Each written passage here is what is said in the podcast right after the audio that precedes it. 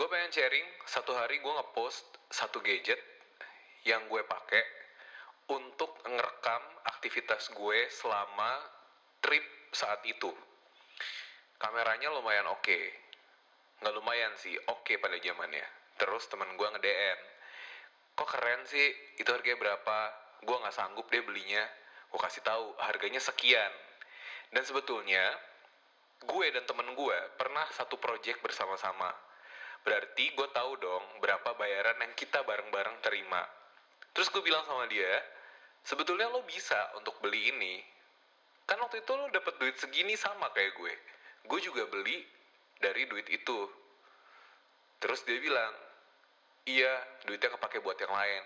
Gue bilang, lagi, buat apa? Buat sepatu ya, sama buat tas biasanya. Iya, Terus dia bilang pada saat itu dia nggak kepikiran untuk membeli gadget ini. Nah, sementara gue model orangnya adalah gue udah tahu gadget apa yang gue butuh dan gue mau, gue akan keep duit gue untuk akhirnya gue bisa beli itu. Kebetulan gue bisa mengontrol uh, rasa keinginan gue untuk memiliki barang-barang lagi tren saat ini. Jadi misalnya kayak sepatu atau baju atau tas gitu gue nggak terlalu yang pingin uh, harus ngikutin tren banget jadi gue bisa menghandle itu dulu memprioritaskan untuk beli gadget yang memang pada saat itu penting untuk pekerjaan ataupun juga hal-hal lain yang mendukung uh, dengan goal gue dengan tujuan gue. Sesudah itu semua tercapai masih ada sisa uangnya dan tabungan-tabungan yang lain juga udah terisi gue akan menggunakan uang itu untuk keperluan lain. Misalnya buat beli baju buat beli celana jeans buat beli sepatu dan lain sebagainya nah dari situ gue mau ngajakin kalian untuk bijak dalam menggunakan uang dan mengatur keuangan apalagi khususnya buat kalian yang memutuskan untuk bekerja sendiri tidak kerja kantoran You are listening to Lineology podcast by Nino Prabowo. Hai, selamat malam buat yang lagi dengerin malam-malam dan selamat pagi buat yang dengerin pagi-pagi dan siap untuk beraktivitas. Welcome to Nineology, a podcast by Nino Prabowo. Ini udah lama banget ya gue gak ngepost podcast.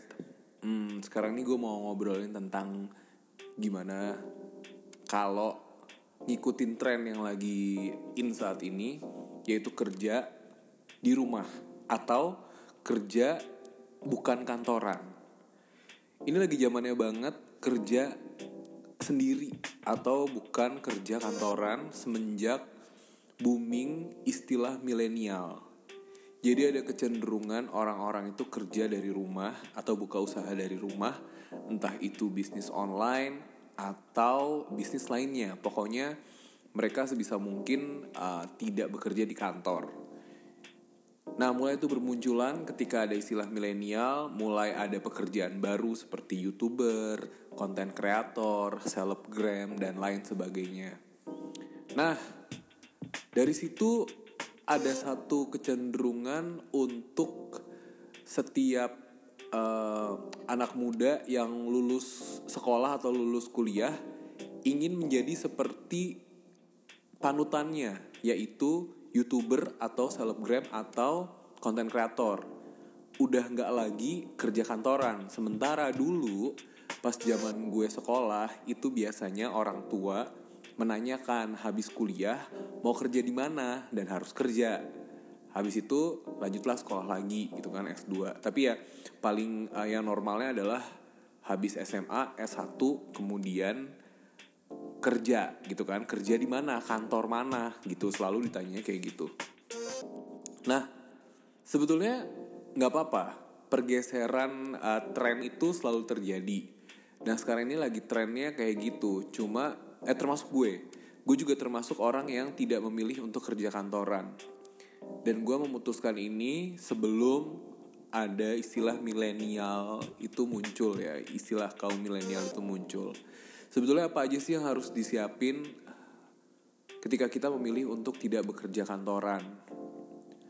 Nah, ini gue juga pernah survei sebelum gue memutuskan untuk beneran deh kayaknya gue mau mengelola uh, keuangan gue aja sendiri gue mau kerja sendiri aja gitu gue biasanya survei dulu ya nanya sama orang-orang yang pernah kerja kantoran gue nanya biasanya gaji tuh kalau golongan ini per bulan berapa gitu. Gue nanya terus dapat fasilitasnya apa aja? Uh, setahun itu dapat berapa kali gaji? Terus kalau udah pensiun dapat pensiunnya berapa dan apa? Kayak gitu. Dari situ gue terus bisa menjadi patokan gue dalam bekerja setiap bulan. Kan gue kerja sendiri. Jadi misalnya gue tanya sama uh, kakak gue deh.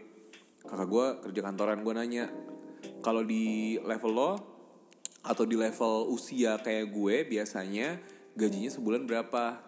Let's say dia bilang 10 juta gitu ya. Nah gue gimana caranya supaya bulan itu gue harus mendapatkan minimal sama seperti orang gaji kantoran? Syukur-syukur kalau bisa lebih. Nah sesudah itu kita harus ingat bahwa kalau kerja kantoran itu biasanya memberikan fasilitas lainnya seperti asuransi kesehatan dan juga pensiun. Sementara kita yang kerja bukan kantoran, kita harus juga punya cadangan tabungan atau dana untuk kejadian kejadian-kejadian yang urgent.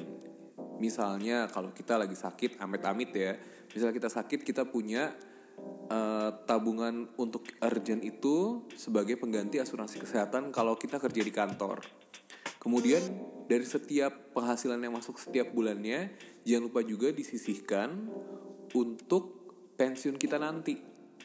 Nah, ketika gue berusaha untuk bisa mengatur keuangan sama seperti kalau orang kerja kantoran, uh, di situ mungkin sudah agak safe, rasanya udah agak secure gitu ya, udah agak aman. Tapi yang kadang-kadang menggoda itu adalah ketika kan kalau kerja di bidang hiburan gitu, kalau gue kan uh, nge-MC, gue ikutan teater, musikal, film, terus nyanyi juga. Kadang-kadang tuh penghasilannya tuh nggak pasti gitu, bisa sebulan mungkin ada pekerjaan uh, lancar. Ada juga yang mungkin bulan depannya lancar banget tapi bulan berikutnya nggak ada sama sekali misalnya gitu kan. Nah gimana nih untuk menghandle godaan ketika lagi dapat duit banyak misalnya targetnya 10 juta gitu ya tiba-tiba bulan itu dapat tiga kalinya. Itu rasanya tergoda banget kan untuk beli ini beli itu beli ini beli itu gitu. Misalnya pengen beli sepatu pengen beli gadget pengen ganti uh, handphone misalnya. Nah, gimana caranya untuk meredam keinginan itu?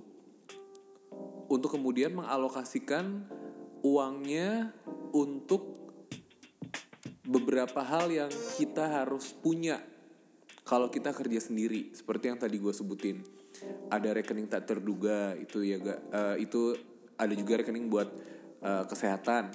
Terus ada rekening buat nanti uh, pensiun misalnya gitu. Nah nanti udah dibagi-bagi itu baru deh tuh ntar sisanya terserah mau dibuat apa. Tapi kalau gua sih biasanya uh, lebih senang untuk menyisihkan tabungan gue lagi untuk pengembangan atau peningkatan value di value diri. Jadi peningkatan value diri itu misalnya kalau uh, gue ini bernya uh, seorang penyanyi misalnya ya gue menyanyi ya gue akan meningkatkan value diri gue dengan mengeluarkan karya dari uang yang gue tabung. Jadi misalnya gue dapat 10 juta gue sekian persennya akan membuat karya untuk akhirnya bisa meningkatkan value diri gue di kemudian hari. Jadi misalnya dari karya yang gue uh, keluarkan nanti nextnya orang akan mencari gue akan meng hire gue dan mereka akan membayar gue lebih baik daripada sebelumnya. Misalnya seperti itu. Jadi uh, di kemudian harinya menjadi secure gitu jadi nggak ada bedanya. Maksudnya selalu mungkin ada bedanya ya tapi bedanya tidak terlalu signifikan antara orang kerja kantoran sama orang kerja sendiri kerja dari rumah. Gitu. Nah terus uh, yang menjadi pemikiran gue selanjutnya ketika gue bekerja di rumah adalah ya yang pasti untuk membeli sesuatu dengan cicilan kita harus berpikir berkali-kali lipat karena kalau orang kerja kantoran kan bisa banget tuh beli kendaraan nyicil segini gitu. Beli rumah DP terus nyicil segini. Dia bisa membuat kalkulasi yang persisi banget gitu yang tepat banget based on gaji mereka setiap bulan. Sementara kalau yang kerjanya sendiri, kerja di dunia hiburan atau kerja di rumah gitu, yang penghasilannya nggak tetap setiap bulannya, kita harus berpikir dulu berkali-kali sebelum membeli barang dengan sistem cicilan atau kredit. Misalnya beli mobil, misalnya beli rumah, atau beli gadget juga. Penggunaan kredit card itu kita juga harus pikirin lagi. Penting apa enggak? Buat apa? Apakah ini kepinginan sebentar doang? Atau emang ini bisa menunjang untuk uh, ber untuk sesuatu yang lebih baik di masa yang akan datang gitu. Jadi untuk kalian yang sekarang ini memutuskan untuk mengikuti perkembangan zaman, bekerja sendiri, punya bisnis sendiri, atau mengusahakan sesuatu sendiri dari rumah, gue uh, mengucapkan selamat karena itu adalah satu keputusan yang sangat berani dan mudah-mudahan diri kalian juga uh, bisa secure. Jangan lupa untuk memikirkan masa depan juga. Jangan hanya terjebak pada usia sekarang, jangan terjebak pada saat ini.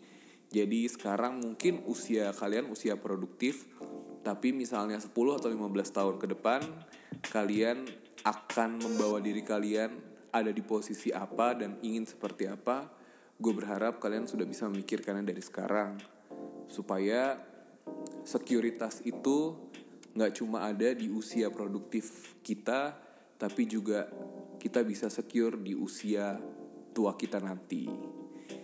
Oke, gitu aja untuk chapter 2 Nineology kali ini. Nanti kita sambung lagi di chapter berikutnya. Ngobrolin apa ya? Oh, gue mau ngobrolin tentang pengalaman gue naik gunung. Gue udah janji kan kemarin mau ngobrolin tentang zodiak, tapi itu nanti dulu ya. Gue akan ngomongin di chapter 3 tentang pengalaman gue naik gunung berbabu barengan sama dua temen gue lainnya. Jadi terus dengerin Nineology, gue akan berusaha untuk bisa ngepost materi sesering mungkin. Sorry banget kalau uh, waktunya belum bisa rutin karena gue ngerjain semuanya sendiri, ngedit sendiri, ngedit podcast dan uh, vlog juga sendiri, YouTube juga sendiri. Mudah-mudahan nanti ke depannya gue punya tim yang pada akhirnya gue bisa rutin untuk memberikan sesuatu buat didengerin atau ditonton uh, sama kalian semua. Oke, okay? thank you for listening. Sampai ketemu lagi di Nineology podcast by Nino Prabowo. Bye bye. Guys on the next chapter of Nineology, a podcast by Nino